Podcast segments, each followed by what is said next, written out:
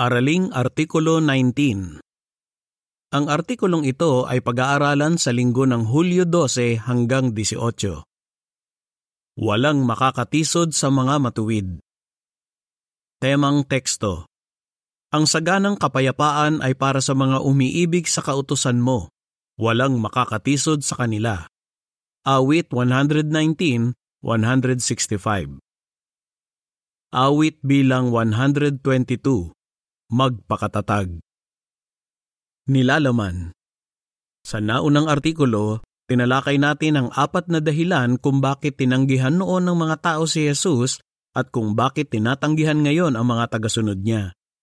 Sa artikulong ito, may apat pang dahilan tayong tatalakayin makikita din natin kung bakit hindi hinahayaan ng mga tapat pusong umiibig kay Jehova na matisod sila. Para po uno at dos, tanong.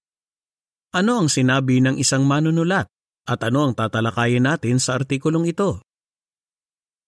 Milyon-milyon sa ngayon ang nagsasabing naniniwala sila kay Jesus pero hindi naman nila tinatanggap ang mga turo niya. Sa katunayan, sinabi ng isang manunulat, kung may isa pang Jesus sa panahon natin na magsasabi ng mga bagay na sinabi ng orihinal na Jesus noon, tatanggihan ba natin siya ngayon gaya ng ginawa natin dalawang libong taon na ang nakakaraan? Ang sagot ay oo. Noong unang siglo, marami ang nakarinig sa mga turo ni Jesus at nakakita sa mga ginawa niyang himala, pero hindi sila nanampalataya sa kanya. Bakit? Sa naunang artikulo, Tinalakay natin ang apat na dahilan kung bakit natisod ang mga tao sa sinabi at ginawa ni Jesus. Talakay naman natin ang apat pang dahilan at kung bakit tinatanggihan ng mga tao sa ngayon ang mga tagasunod ni Jesus at kung paano natin maiiwasang matisod. Una, hindi nagtatangi si Jesus. Para po tres, tanong. Ano ang ginawa ni Jesus na ikinatisod ng ilan? Noong nasa lupa si Jesus, nakipagsamahan siya sa lahat ng uri ng tao. Kumain siyang kasama ng mayayaman at makapangyarihan, pero madalas siyang kasama ng mahihirap at mga naaapi. Nagmalasakit din siya sa mga itinuturing na makasalanan. Sa ginawang ito ni Jesus, natisod ang ilang mapagmatuwid na tao. Tinanong nila ang mga alagad niya, Bakit kayo kumakain at umiinom kasama ng mga maniningil ng buwis at mga makasalanan? Bilang sagot, sinabi ni Jesus, Ang malulusog ay hindi nangangailangan ng manggagamot kundi ang mga may sakit. Dumating ako hindi para tawagin ng mga matuwid, kundi para akayin sa pagsisisi ang mga makasalanan. Lucas 5:30 hanggang 32. Deskripsyon ng larawan para sa parapo 3. Kumakain si Jesus kasama ni Mateo at ng mga maniningil ng buwis. Ayon sa caption, Marami ang natisod dahil sa pinili ni Jesus na maging kasama.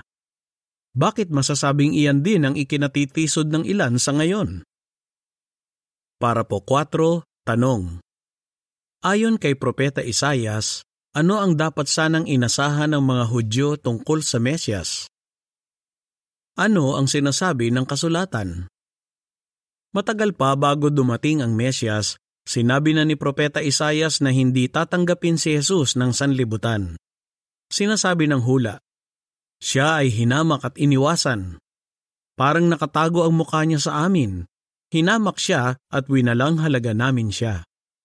Isayas 53.3 Inihula na iiwasan ang Mesyas, kaya dapat sanang inasahan na ng mga Hudyo noon na hindi siya tatanggapin ng mga tao. Para po 5, tanong. Ano ang tingin ng marami ngayon sa mga tagasunod ni Jesus? Ganyan din ba ang problema ngayon? Oo. Kapag ang isa ay prominente, mayaman, at itinuturing na marunong, tinatanggap agad siya ng mga lider ng relihiyon bilang miyembro nila. Ginagawa nila iyan kahit labag sa mga pamantayan ng Diyos ang moralidad at paraan ng pamumuhay ng bagong miyembrong iyon. Pero mababa naman ang tingin nila sa masisigasig at malinis sa moral ng mga lingkod ni Jehova na hindi prominente sa sanlibutang ito. Gaya ng sinabi ni Pablo, pinili ng Diyos ang mga minamaliit. Pero para kay Jehova, Napakahalaga ng lahat ng tapat na lingkod niya. Para po sa is, tanong. Paano natin matutularan si Jesus gaya ng mababasa sa Mateo 11, 25 at 26? Paano natin maiiwasang matisod? Mababasa sa Mateo 11, 25 at 26. Nang panahong iyon, sinabi ni Jesus, Sa harap ng mga tao ay pinupuri kita, Ama, Panginoon ng langit at lupa, dahil itinago mo ang mga bagay na ito mula sa marurunong at matatalino at isinawalat ang mga ito sa mga bata. Oo, dahil ito ang kalooban mo, O Ama. Huwag gayahin ang pananaw ng sanlibutan sa bayan ng Diyos. Tandaan na mga mapagpakumbaba lang ang ginagamit ni Jehova para gawin ang kalooban niya. At isipin kung gaano karami ang naisagawa niya dahil ginamit niya ang mga hindi itinuturing na matalino ng sanlibutang ito. Ikalawa, Inilantad ni Jesus ang mga maling turo. Para po siyete, tanong. Bakit tinawag ni Jesus na mapagkunwari ang mga pariseyo at ano ang reaksyon nila? Walang takot na kinundina ni Jesus ang pakitang taong mga gawain ng mga relihiyon noong panahon niya. Halimbawa, inilantad niya ang pagiging mapagkunwari ng mga pariseyo mas mahalaga pa sa kanila ang paghuhugas ng mga kamay nila kaysa sa pag-aalaga sa mga magulang nila. Nagulat siguro ang mga alagad ni Jesus sa sinabi niya. Kaya tinanong nila siya, Alam mo bang hindi nagustuhan ng mga pariseyo ang sinabi mo? Sumagot si Jesus, Bawat pananim na hindi itinanim ng ama kong nasa langit ay bubunutin. Pabayaan ninyo sila. Sila ay bulag na mga taga-akay at kung isang taong bulag ang umaakay sa taong bulag, pareho silang mauhulog sa hukay. Mateo 15:12 hanggang 14 Hindi hinayaan ni Jesus ang negatibong reaksyon ng mga lider ng relihiyon na mapahinto siya sa pagsasalita ng katotohanan. Para po 8, tanong. Paano ipinakita ni Jesus na hindi lahat ng paniniwala ng mga relihiyon ay katanggap-tanggap sa Diyos? Inilantad ni Jesus sa mga maling turo ng relihiyon. Hindi niya sinabing katanggap-tanggap sa Diyos ang lahat ng paniniwala ng mga relihiyon. Sa halip, sinabi niyang marami ang lalakad sa malapad na daang papunta sa pagkapuksa at kakaunti lang ang lalakad sa makitid na daang papunta sa buhay. Nilinaw niya na may ilang parang naglilingkod sa Diyos pero hindi naman. Nagbabala siya Mag-ingat kayo sa huwad ng mga propeta na lumalapit sa inyo na nakadamit tupa, pero sa loob ay hayok na mga lobo. Makikilala ninyo sila sa mga bunga nila. Mateo 7:15 at 16 Para po 9, tanong. Ano ang ilang maling turo ng relihiyon na inilantad ni Jesus? Ano ang sinasabi ng kasulatan? Inihula ng Biblia na mag-aalab ang sigasig ng Mesyas para sa bahay ni Jehova. Dahil sa sigasig na iyon, inilantad ni Jesus ang maling paniniwala at gawain ng mga relihiyon. Halimbawa, naniniwala ang mga pareseyo na immortal ang kaluluwa, pero itinuro ni Jesus na natutulog ang mga patay. Hindi naniniwala ang mga saduseyo sa pagkabuhay muli, pero binuhay muli ni Jesus ang kaibigan niyang si Lazaro. Naniniwala ang mga pariseyo na itinadhana na ng Diyos ang lahat ng bagay. Pero itinuro ni Jesus na makakapili ang mga tao kung maglilingkod sila sa Diyos o hindi. Deskripsyon ng larawan para sa Parapo 9 Pinapalayas ni Jesus ang mga negosyante sa templo. Ayon sa caption, Marami ang natisod dahil sa paglalantad ni Jesus ng maling turo at gawain. Bakit masasabing iyan din ang ikinatitisod ng ilan sa ngayon? Para po Gis, tanong. Bakit marami ang natitisod sa mga turo natin? Ganyan din ba ang problema ngayon? Oo. Marami ang natitisod dahil inilalantad ng mga turo natin mula sa Biblia ang mga maling turo ng relihiyon. Itinuturo ng mga lider ng relihiyon na pinaparusahan ng Diyos ang masasama sa impyerno Ginagamit nila ang maling turong iyan para patuloy na kontrolin ang mga tao. Bilang mga lingkod ni Jehova na sumasamba sa Diyos ng pag-ibig, inilalantad natin ang maling turong iyan. Itinuturo din ng mga lider ng relihiyon na immortal ang kaluluwa. Inilalantad natin na ang doktrinang iyan ay galing sa mga pagano. Kung totoo ang turong iyan, hindi na kailangan ng pagkabuhay muli. At di gaya ng paniniwala ng maraming relihiyon tungkol sa tadhana, itinuturo natin na may kalayaang magpasya ang isang tao kung maglilingkod siya sa Diyos o hindi. Ano ang reaksyon ng mga lider ng relihiyon? Kadalasan, galit na galit sila. Para po 11, tanong.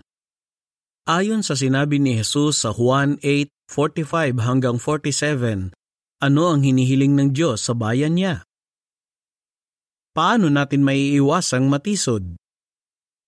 Kung iniibig natin ang katotohanan, dapat nating tanggapin ang pananalita ng Diyos. Mababasa sa Juan 8:45 hanggang 47. Pero dahil katotohanan ang sinasabi ko sa inyo, hindi kayo naniniwala sa akin. Sino sa inyo ang makapagpapatunay na nagkasala ako? Kung nagsasalita ako ng katotohanan, bakit hindi kayo naniniwala sa akin? Nakikinig sa mga pananalita ng Diyos ang nagmula sa Diyos. Kaya naman hindi kayo nakikinig dahil hindi kayo nagmula sa Diyos. Di gaya ni Satanas na Diablo, naninindigan tayo sa katotohanan. Hinding-hindi natin ikokompromiso ang ating mga paniniwala Hinihiling ng Diyos sa bayan niya na kamuhian ng masama at ibigin ng mabuti gaya ng ginawa ni Jesus. Roma 12.9 Ikatlo, pinag-usig si Jesus. Para po 12, tanong. Bakit ikinatisod ng maraming Hudyo ang paraan ng pagkamatay ni Jesus?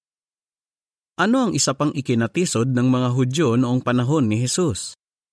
Sinabi ni Pablo, Ipinangangaral natin si Kristo na ipinako sa tulos na isang katitisuran para sa mga Hudyo. Unang Korinto 1.23 Bakit maraming Hudyo ang natisod sa paraan ng pagkamatay ni Jesus?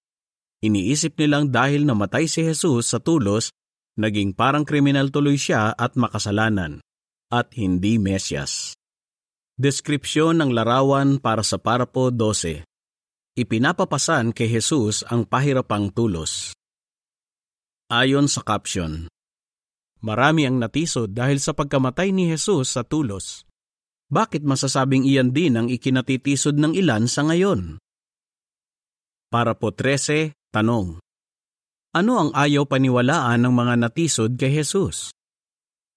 Ayaw maniwala ng mga Hudyong natisod kay Jesus na inosente siya, na mali ang paratang sa kanya at na di makatarungan ang ginawang pagtrato sa kanya.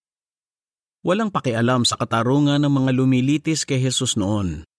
Basta na lang nagkaroon ng pagdinig ang Korte Suprema ng mga Hudyo at hindi nila sinunod ang batas tungkol sa paglilitis. Hindi naging pata sa mga hukom nang marinig nila ang mga paratang at ebidensya laban kay Jesus.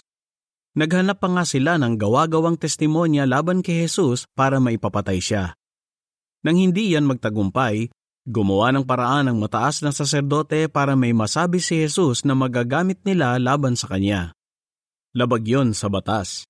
At nang buhaying muli si Jesus, ang mga sundalong Romanong nagbabantay sa libingan niya ay binayaran ng mga tiwaling hukom na iyon ng maraming piraso ng pilak para magkalat ng kasinungalingan kung bakit walang laman ang libingan. Para po 14, tanong. Ano ang inihula ng kasulatan tungkol sa kamatayan ng Mesyas? Ano ang sinasabi ng kasulatan?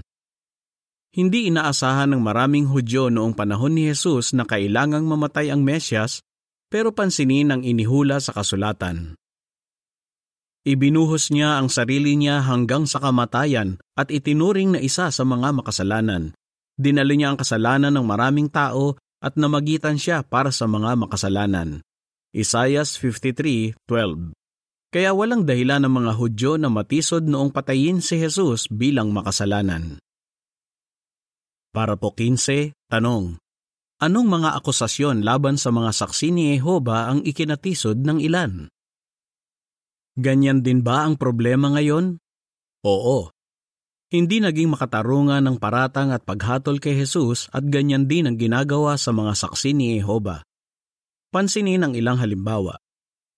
Noong 1930s at 1940s sa United States, paulit-ulit na kinwestiyon sa mga korte ang kalayaan nating sumamba sa Diyos. Kitang-kita na hindi patas ang ilang hukom. Sa Quebec, Canada, nagsabwatan ng simbahan at gobyerno para pahintuin ang gawain natin. Ibinalanggo ang maraming kapatid natin dahil lang sa sinabi nila sa iba ang tungkol sa kaharian ng Diyos. Sa Nazi Germany, pinatay ang maraming kabataang brother ng walang awang rehiming iyon. At nitong nakaraang mga taon, hinatulan ng maraming kapatid natin sa Russia at ibinilanggo dahil sa pagtuturo ng Biblia na tinukoy bilang ekstremistang gawain. Ipinagbawal pa nga ang bagong sadlibutang sali ng banal na kasulatan sa wikang Russian at idineklara itong ekstremistang babasahin dahil gumagamit ito ng pangalang Jehova. Para po 16, tanong. Ayon sa unang Juan 4.1, bakit hindi tayo dapat maniwala sa mga kwentong di totoo tungkol sa bayan ni Jehova? Paano natin maiiwasang matisod? Alamin ang buong katotohanan. Sa kanyang sermon sa bundok, binabalaan ni Jesus sa mga tagapakinig niya na may magpaparatang ng kung ano-anong masasamang bagay sa kanila. Mateo 5.11 Galing kay Satanas sa mga kasinungalingang iyon. Iniimpluensyahan niya ang mga manguusig na magkalat ng mga kasinungalingan tungkol sa mga umiibig sa katotohanan. Hindi natin dapat pakinggan ang mga kasinungalingang iyon. Huwag na huwag nating hahayaang matakot tayo o humina ang ating pananampalataya dahil sa mga iyon. Mababasa sa unang Juan 4.1 Mga minamahal, huwag ninyong paniwalaan ang bawat mensahe na sinasabing galing sa Diyos kundi tiyakin ninyo kung talagang galing ito sa Diyos dahil maraming huwad na propeta ang lumitaw sa sanlibutan. Ikaapat, tinraidor si Jesus at iniwan. Para po 17, tanong. Bakit natisod ang ilan dahil sa mga nangyari bago mamatay si Jesus?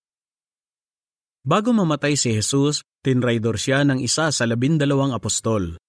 Tatlong beses naman siyang ikinaila ng isa pang apostol at iniwan siya ng lahat ng apostol noong gabi bago siya mamatay. Hindi ito ikinagulat ni Jesus. Inihula pa nga niya na mangyayari iyon. Nang makita ito ng ilan, posibleng natisod sila na sinasabi, Kung ganyan ang mga apostol ni Jesus, ayokong sumama sa kanila. Para po 18, tanong. Anong mga hula ang natupad noong malapit nang mamatay si Jesus? Ano ang sinasabi ng kasulatan?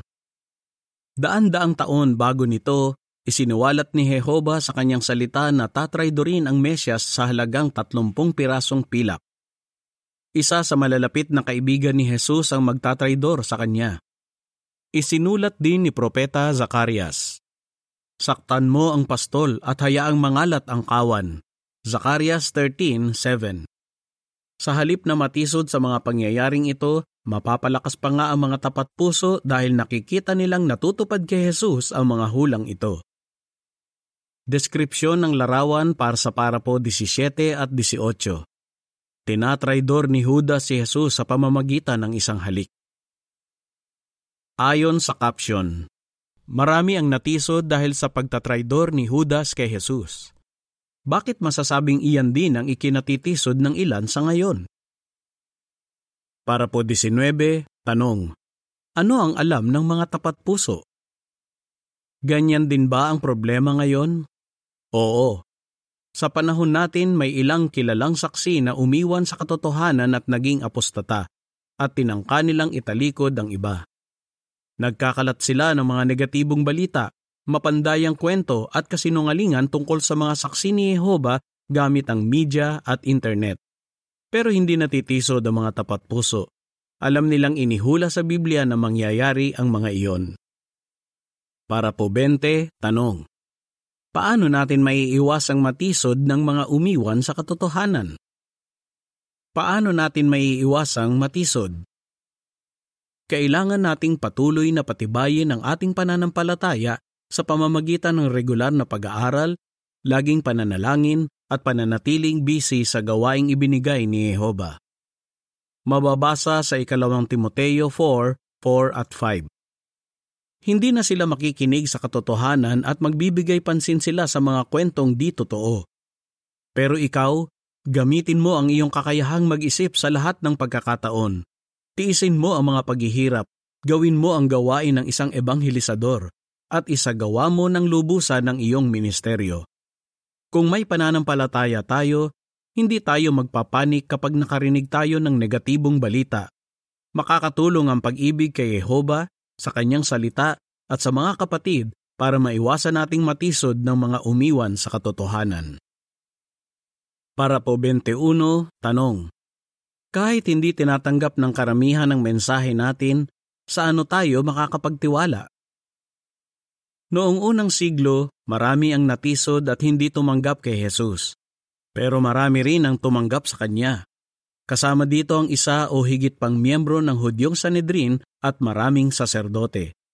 Sa ngayon, milyon-milyon din ang hindi natitisod kay Jesus. Bakit? dahil alam nila at iniibig ang katotohanang nasa kasulatan. Sinasabi ng salita ng Diyos, ang saganang kapayapaan ay para sa mga umiibig sa kautosan mo, walang makakatisod sa kanila. Awit 119-165 Ano ang sagot mo? Bakit natisod ang ilan noong unang siglo sa sinabi at ginawa ni Jesus? Bakit marami ang natitisod ngayon? paano natin maiiwasang matisod? Awit bilang 124 Ipakita ang katapatan Katapusan ng artikulo